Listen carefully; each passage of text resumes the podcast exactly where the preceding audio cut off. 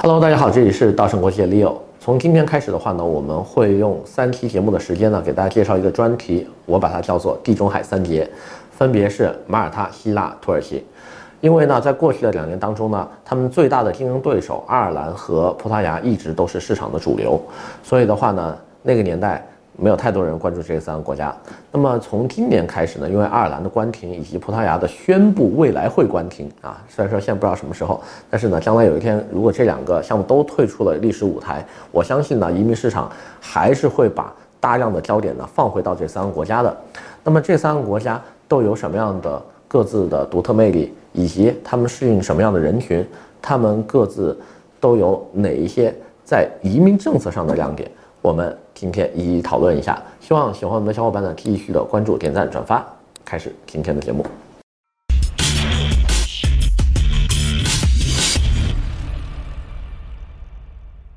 那么今天的话呢，先介绍一下这个地中海三杰它的风土人情吧，或者说我们的直观感受吧。下期再给大家讲移民政策跟一些细节的内容哈。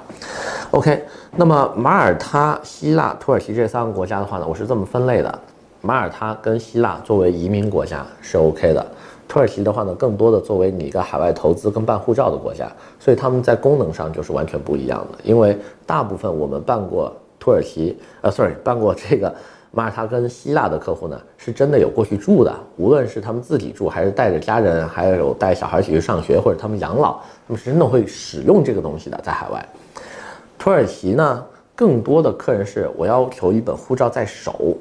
我要最简单的方式拿了一本海外护照，或者我要有一部分的海外资产在海外，我要去呢，随时能去，但是我现在不去，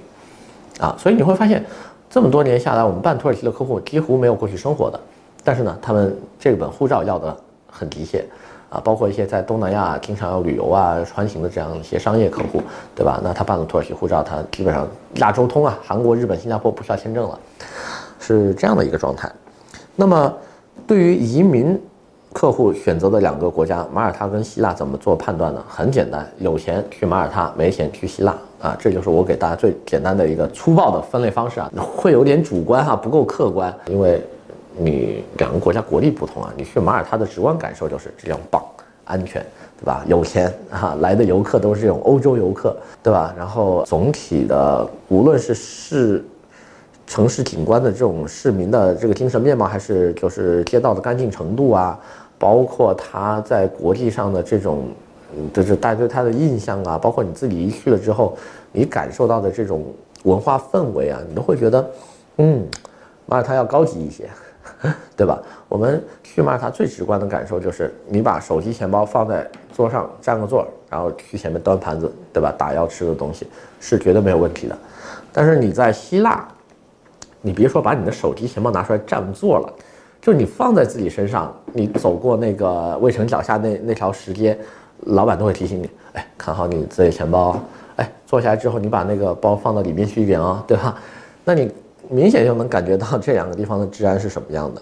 并且的话呢。呃，希腊虽然说已经走过了这个当年的难民危机哈，呃，债务危机也走出来了，但终归来说，希腊你看不到特别新的建筑。你走在希腊的街道上，你会感觉它的市政清理不是那么及时，有些街道有时候还是会有一成堆的垃圾啊或者什么之类的东西。然后呃，整体的房屋高度，希腊是没有什么超高型建筑的哈，就什么十层以上的建筑你已经很少能看到了。呃，整体的开发水平有点像国内的一些二三线城市，对吧？你别说跟深圳、北京、广州这种城市比了，你就比一个，比如说杭州、南京，你都比不过呀，对吧？你你你可能最多就是一些个，就就就就就是长沙，长沙也比它繁华，真真的想不到，就什么什么城市能跟希腊做类比？所以希腊整体的感觉呢，它是发达国家里面偏。靠后位置的这么一个地方，但是呢，希腊可以非常容易的满足一些国内稍微穷一点的客户的这个，我就说直白一点吧，其实就如果你没什么钱，就去希腊就对了，因为希腊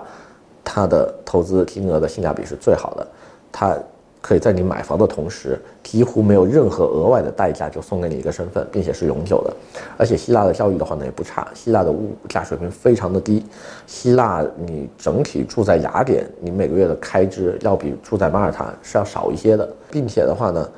再怎么说，它六所国际学校，你无论是以后回国读华侨生，还是去欧美读大学，对吧？继续去欧美继续深造，呃，希腊都是一个不错的跳板。